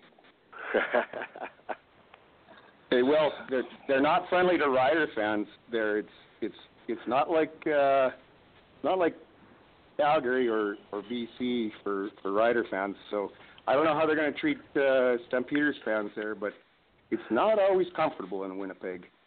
Oh, as a Stamp fan, you're just fine. And it's funny, I just looked at it. We were talking about how BC could be a spoiler uh, in the East, but not for a long time because the Lions got five straight against the. Uh, uh, BC could be a spoiler in the West, but not for a long time. They got five straight against the East. They Yeah. play Montreal twice, they play Ottawa twice, and they play Toronto. So they don't play another Western team now until October 12th. Yeah. So you can't So- pick up any ground against each other. Not a four-point game. Yeesh. Nope. It'll be interesting Yep. for sure. It's it's Well, BC like I said, it's cracking up to mathematically be very right? What's that? BC's out, right, of the playoffs. They're eliminated. now. Mathematically, no. Mathematically, no. But realistically, yeah, they're pretty much out Yeah, at this point. Got to be pretty Because strong math. even let's say. BC were to run the table, which is ridiculous, it's not going to happen. They got eight games left, so if they run the table, that's nine and nine. That gives them 18 points. But then, I mean, the the Bombers are already at 16. Yeah, Saskatchewan and Edmonton are at 12, and Calgary's at 10. So I mean, all Calgary has to do is win four of nine, and yeah, it's, it's just not gonna. The, the math doesn't add up. Well, I'd like to offer that the Lions have two weeks on a bye week here to fix up their offensive line, and if they were happen to, with the way their defense has been playing, and Mike Reilly and a, and a strong set of receivers, it's not impossible that they couldn't run the table. BC teams have been known for they've been they've been known for for starting really weak and in some of their best seasons in BC, going back to the, the 2000s and the 90s.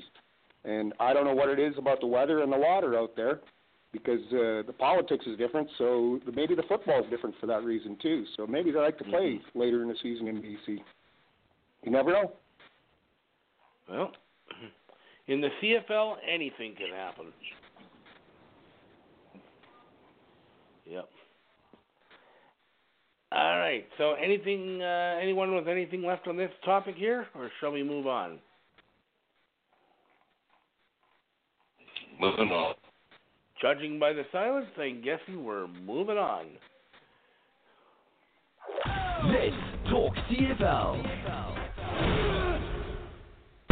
All right, segment six. This is one that probably Mark will want to talk about a little bit more, and this made a lot of headlines on Friday. Believe me.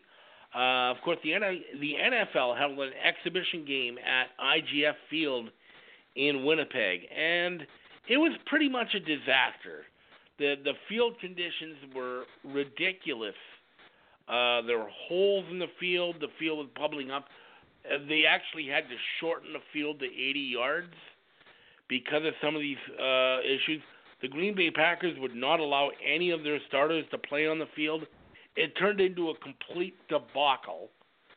Now, here's the question. A lot of people have been blaming Winnipeg. A lot of people have been blaming the Winnipeg Blue Bombers organization. They've been blaming IG Field. Do the Bombers really bear any of the responsibility on this? Or should this just be an NFL screw up? Because they brought their own field crew and everything, and they they kind of dropped the ball. This was a nightmare. Who bears the blame for this? Mark, you were in Winnipeg. There was a lot of criticism hurled at Winnipeg for this, but uh, from what I'm reading, this was an NFL screw up, plain and pure and simple. It was their field crew that screwed it up and everything. So what what happened there? What what who's to blame for this? Plain and simple, it's the NFL Yeah. and the promoter. The promoter as well. The promoter made a bunch of promises. Not one of them came off. There was going to be events around the game.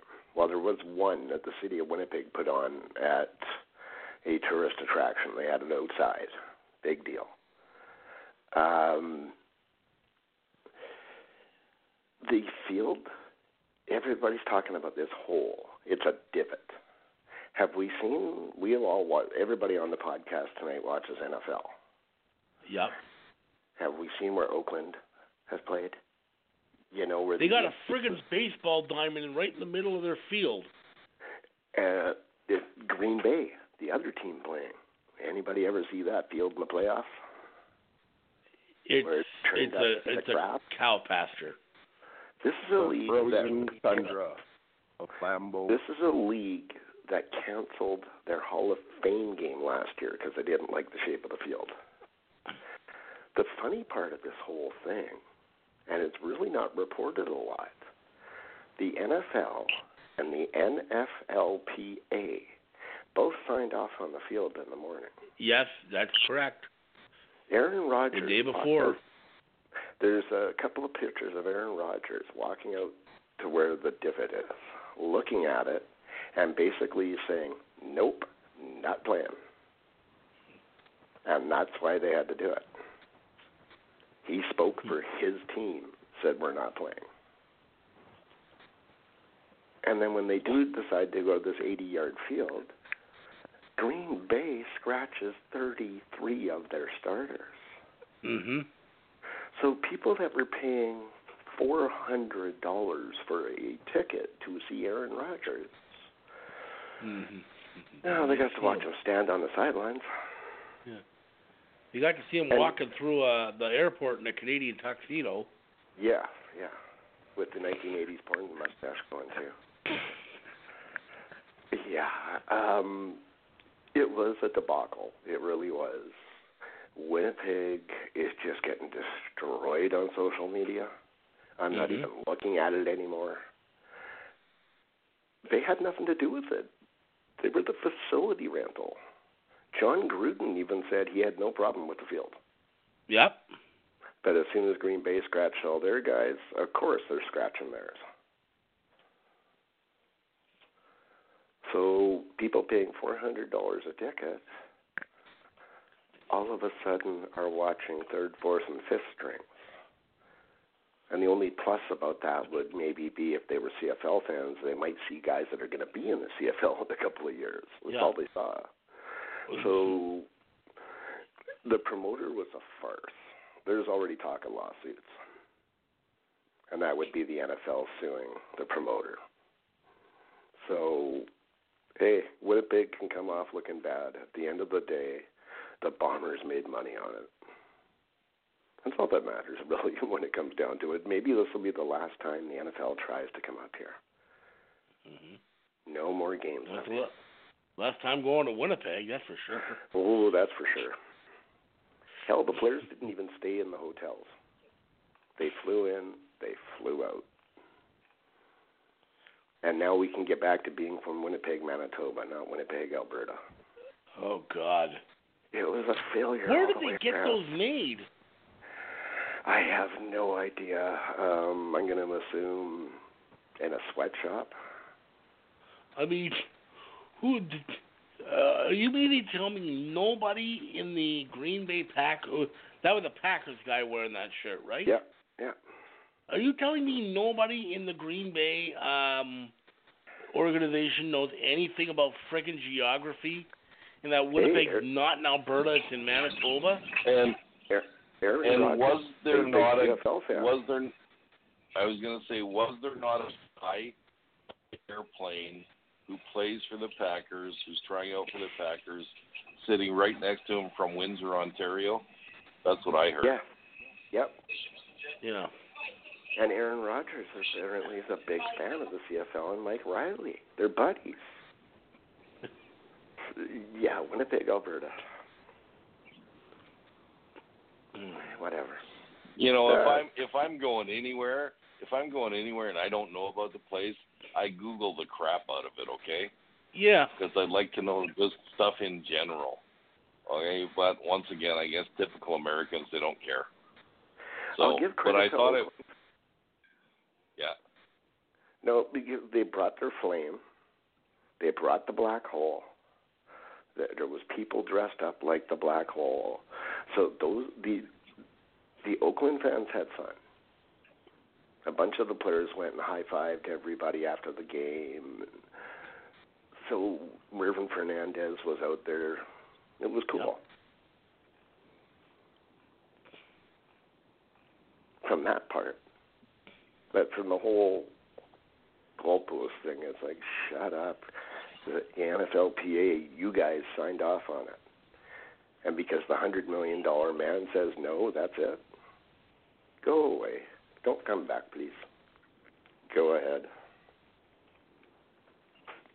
I did think it was pretty cool that the uh, Raiders logo was in the middle of the Bombers field. That was pretty cool. I've always I don't like the Raiders, but I've always liked their logo. All right, Oh, awesome. but I I think. Pardon me. it's an awesome picture. I I think uh if I was a fan and I paid that much money and I didn't see any starters, I'd never watch the NFL game again.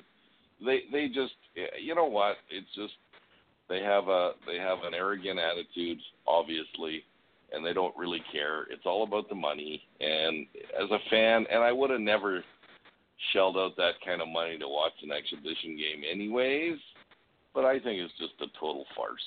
And it's too bad. So And one of the reasons they have these neutral site um, games in the exhibition is to show off their sport, to promote their sport. Well, how the hell are you doing that when you're playing guys that won't be on an NFL roster in 10 days? I mean, ridiculous. And they're paying top dollar. They're paying more money than guys buying tickets for regular season games in Green Bay to watch a bunch of scrubs. Sounds like a good time. Not on a field that's da- on a dangerous field. Exciting. And yeah, the Bombers and the city of Winnipeg don't shouldn't be getting skewered. This is right on the NFL. Like Mark said, both the NFL and the NFLPA had the field inspected by their members, and they both signed off on it. So if you're gonna blame anyone, blame those guys because they saw the field. They said it was fine. Even Jon Gruden said that the Raiders had no problem with it. Aaron Rodgers did, and that's who uh, probably a large majority of the fans were coming to see. Didn't get a chance to see him play in action though. Phil, you got any thoughts on this? Uh, only that I don't, I'm not in any way going to blame the Bombers or the city of Winnipeg or IG Field people for this. Uh, the one I'm only going to add one thing that hasn't been mentioned at all. Of course, the the uh, I believe the the fault believes with the NFL first, the Oakland Raiders second, the uh, the promoter third, and and that's pretty much where it ends. But uh, you got to realize too that from an Oakland Raider uh, perspective, uh, this actually uh, allowed them to give better value for their fans, not forcing them to have to buy a uh, in their season ticket package uh, a second preseason game. So by offering that better value, I'm sure they were able to market that and uh, and probably kick out a few more season tickets in Oakland. So uh, financially, I don't think they're they're going to be uh, hit as hard as one might think because the, the game didn't sell well in Winnipeg. And uh, I think that's all I got. Yep. No, this this was just an embarrassment all around. But I'm not going to blame Winnipeg. Like, uh, Mark said, this was just basically they were the facility the re- rental.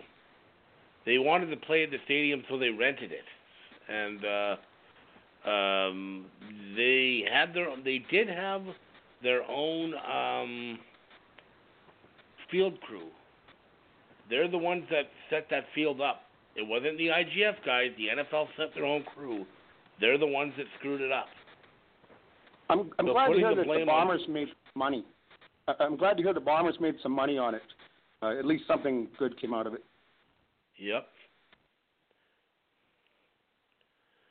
But yeah, it's a bad one. But uh, you know it's over, and I don't know. When you look at the the history, recent history of NFL preseason in Canada, we had this thing here in Winnipeg. Then remember you had the Bills series series in Toronto that they couldn't sell tickets to. They gave away thousands of tickets to that. They're not rushing back to Canada anytime soon, I don't think, because they're not getting good experiences up here. No, and considering how much uh, support they got from uh, Canadian sports media, i.e. TSN at the time, when the Bills did play in Toronto and still didn't sell out those stadiums, even with sell. regular season games, uh, I, they're yeah they're pretty soured on on Canada. They hit the wrong market first, actually. they probably should have hit Calgary or Edmonton, you know, uh, because of population and and and interest in football. Yeah, maybe. And remember, this was a game that they initially were talking about having in Saskatchewan, and then Saskatchewan said, "No, we don't want it." They came out looking smart on this because it turned into nothing but a gigantic headache. Yeah, I thought was the other team Saskatchewan was a great at. target. Sorry. What's that? Edmonton was uh, the other team they were looking at going to. Right. Well, Edmonton's had their own issues with field conditions, remembering back to that awful field in the Grey Cup last year. Yep. Yeah. All right. All right, so I think we've exhausted this topic unless anyone has anything else they want to add. Nope. Again, I'll take that as a no, so, yep. All right, on to segment seven. Jeez, we're already down to 15 minutes. Got to get going. All right, Ed Willes of the Province and local newspaper here in Vancouver asked the question Would the Lions be drawing better if the team was winning? Uh, what do we think? Um, I like Ed Willes. He's always been a good um, newspaper uh, guy. He's always given good coverage to the BC Lions. But did he just seriously write an article asking that question? I'm sorry, but people support winners. Because when a team has a good vibe going and they're winning games, it draws in more casual fans. That's just common sense. Mark, what do you think? Are the Lions going to be drawing better if they're winning more games? Couldn't he have actually just titled the or, or ended the column with "Duh"? Well, Anybody anybody's going to get more fans if they're winning all the time. Yeah. Uh, but but as well, crowds are down anyway across the league. Yeah, it's just not it's not just in Vancouver and Toronto. Crowds No. have been down everywhere. Saskatchewan still gets good crowds, but they don't sell out. Yep. So it is what it is. Could they get more fans? Of course they could. Yep. Do, do I see more than 25 ever again in BC Place? No. If you move the team, yes. Where do the majority of the fans come from? The lower mainland is out in the valley. Yeah. How Yep. long does it take you to go to a game? Uh, if I leave my house uh, to go to a game, a seven o'clock game in Vancouver, I pretty much have to leave my house at four o'clock to get there on time. Okay, so with traffic and parking and everything, so and then it's an hour and a half back. Yeah, it's, you're basically driving like five hours Yeah, pretty close. plus the three hours at the football game. Mhm. That's a big commitment for Yep. a lot of people if the team isn't winning. It's a big commitment even if they are. But when you suck as bad as they have been, people are just gonna I'm not wasting that much time. The kids Mhm. have school tomorrow. You know, the Thursday games are done with finally. Thank But- God. You gotta have the kids involved in there too, and that's a long night for them. Yeah, as you probably know real well because you've been taking your son to the games for a long time. Yes, that's true. Uh, you know, it's a long night for everybody. Yeah. It was a weeknight game. He barely ever comes anymore because it just gets too late. Yeah. And uh, but That's I it. mean, come on. I mean, he, he, uh, to me, this is lazy journalism because the the the the question pretty much answers itself. Uh, Phil, what do you think on this topic? Yeah, it's a, it's a duh. the headline, at least, anyway. Uh, I didn't read it to see if there's any meat in it because the, sometimes the headline just turns me off. But you know, uh, Li- Lions could change their marketing to. I, I think Christopher brought this, used this same term in another context the other night. Is they could change their marketing to "Are you not entertained?" And, and they could really push tickets behind the BC bench as as watching what Mike Reilly's been going through this season is is pretty much like the movie of Gladiator live. So people could imagine what it's like to be in the Roman Coliseum back when when it was alive, and uh, that might just bring BC Place alive too. I think they could market uh, poor Mike Reilly's uh, efforts this season and his drive and his unwillingness to come out of the game is one of the most uh, amazing feats I've watched in sport and life in in in my entire life. That's all I got. Yep. Will? Isn't that like saying if any team wins in the CFL, will their attendance be up? I mean, of course it will be in a lot of situations. Um, but uh, and I, and once again, you know what? It's funny. Labor Day, I think, solves everything because I think after Labor Day, the attendance is up in the CFL. Typically, that's okay? true. Because the summer's over, people aren't on vacation. We don't get Thursday night games.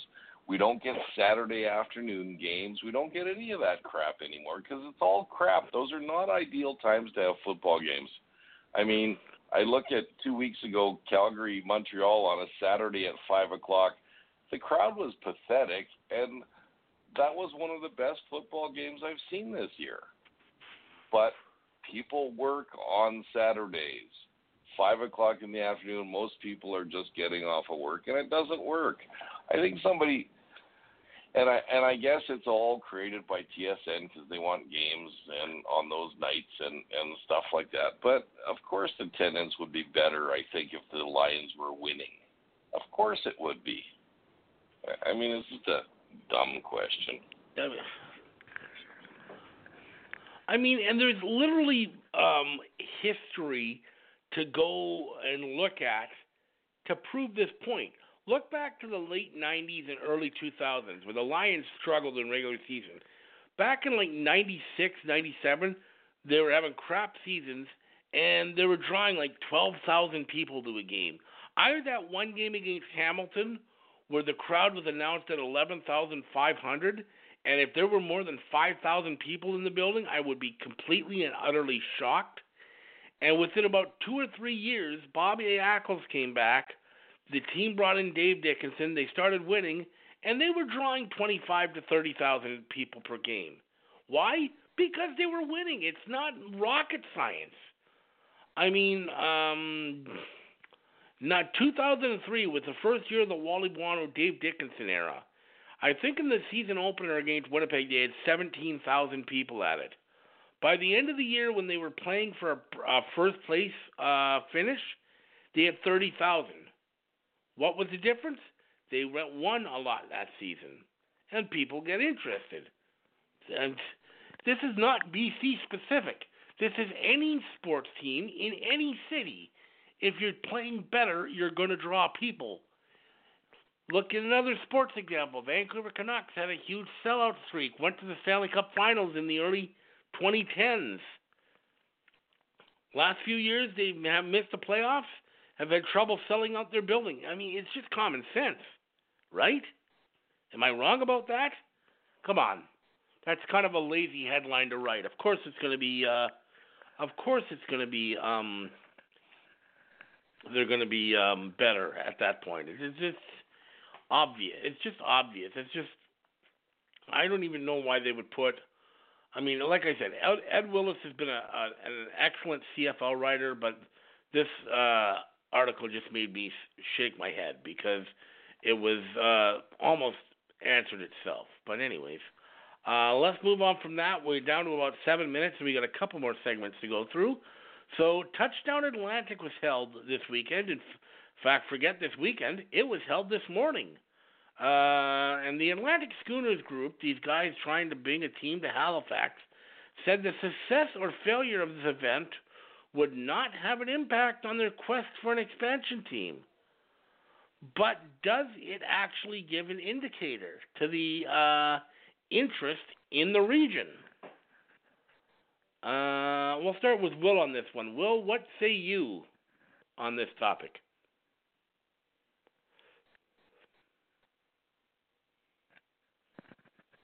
Are you on mute? Am I on mute? Sorry, no, I heard you. There we go. I heard you. Uh, I wish I could say I was listening to you. What was the What was the topic? I'm sorry. Uh, okay. Uh, no. Uh, um, this touchdown Atlantic game that they held this morning uh, in Moncton. Does this yes. give an indicator to the interest of in, in the region uh, for the CFL? Because I did notice that the crowd was definitely into the game, but if you looked, there were a fair number of empty seats in the stands. Yeah, you know, isn't it indicate what is what is Halifax from New Brunswick? Isn't it a four-hour drive, or to Moncton? Isn't it a four-hour drive or something like that? Uh, I I don't I'm think exactly you're gonna get. sure, but I think it is. I think I read that somewhere today. You're not going to get guys driving from Moncton if Halifax gets a team. I don't think, anyways, unless it, unless uh, unless it's a weekend game. Okay, you're probably not going to get that. Does is it any indicator? I I guess it is. Sort of. I mean, you do have. There are. I do believe there are football fans in Eastern Canada, like in the Maritimes that that watch CFL football. Um, and have they ever? They've never had a team out there, but I know college football is pretty popular out there. Um, so is it an indicator? I don't know. I mean, maybe it is, maybe it isn't. Um, there's people out there, and if you have people, some of them are going to be football fans. It's that simple. Um, and and I guess if Halifax gets a team, I guess we'll we'll pretty much find out. Okay, and you know what? One of my side things is I really wish Halifax would build a stadium so they'll get a team, so they'll start considering building another stadium in Calgary. So, because if a no brain, if a no brain team or if a no name team can get a stadium, why can't the Stampeders?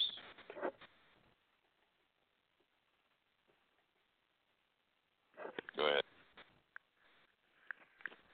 All right, uh, Will, what do you think? Or sorry, we talked to Will already. Uh, Mark, what do you think? Will, I did Google it. It's a two-hour and forty-minute drive, so it's not horrible. There's a lot of people in Saskatchewan that do that, but it's not going to happen a ton out there. Not with something that's not huge, really. Uh, I can't really say for Halifax. I have been there. I've been through the the East Coast. Uh, football didn't seem to be huge there, but it was a good crowd. It was over ten thousand. Yep. Uh, so that's not a bad crowd for really no home team. The two, I guess, it's the two closest teams to them. Is why they keep putting them in there. The crowd looked like they had fun, but they have to carry the momentum they, what momentum they gained, they have to carry forward now. It can't just go back to being dead quiet again. They need to do a press conference or something just to keep some momentum going with this and keep it in the news. So that's really that's about it. Since we don't have a ton of time, go ahead. All right, your thoughts, um, Phil.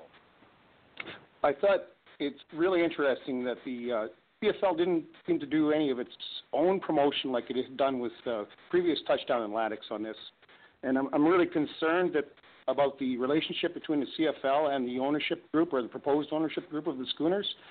Um, it, it doesn't seem to be going well. Some, something's wrong, and uh, and I hope they get it, I hope they get it straightened out because I'm sure, certainly committed to to having a 10 team league or sh- surely hoping for one.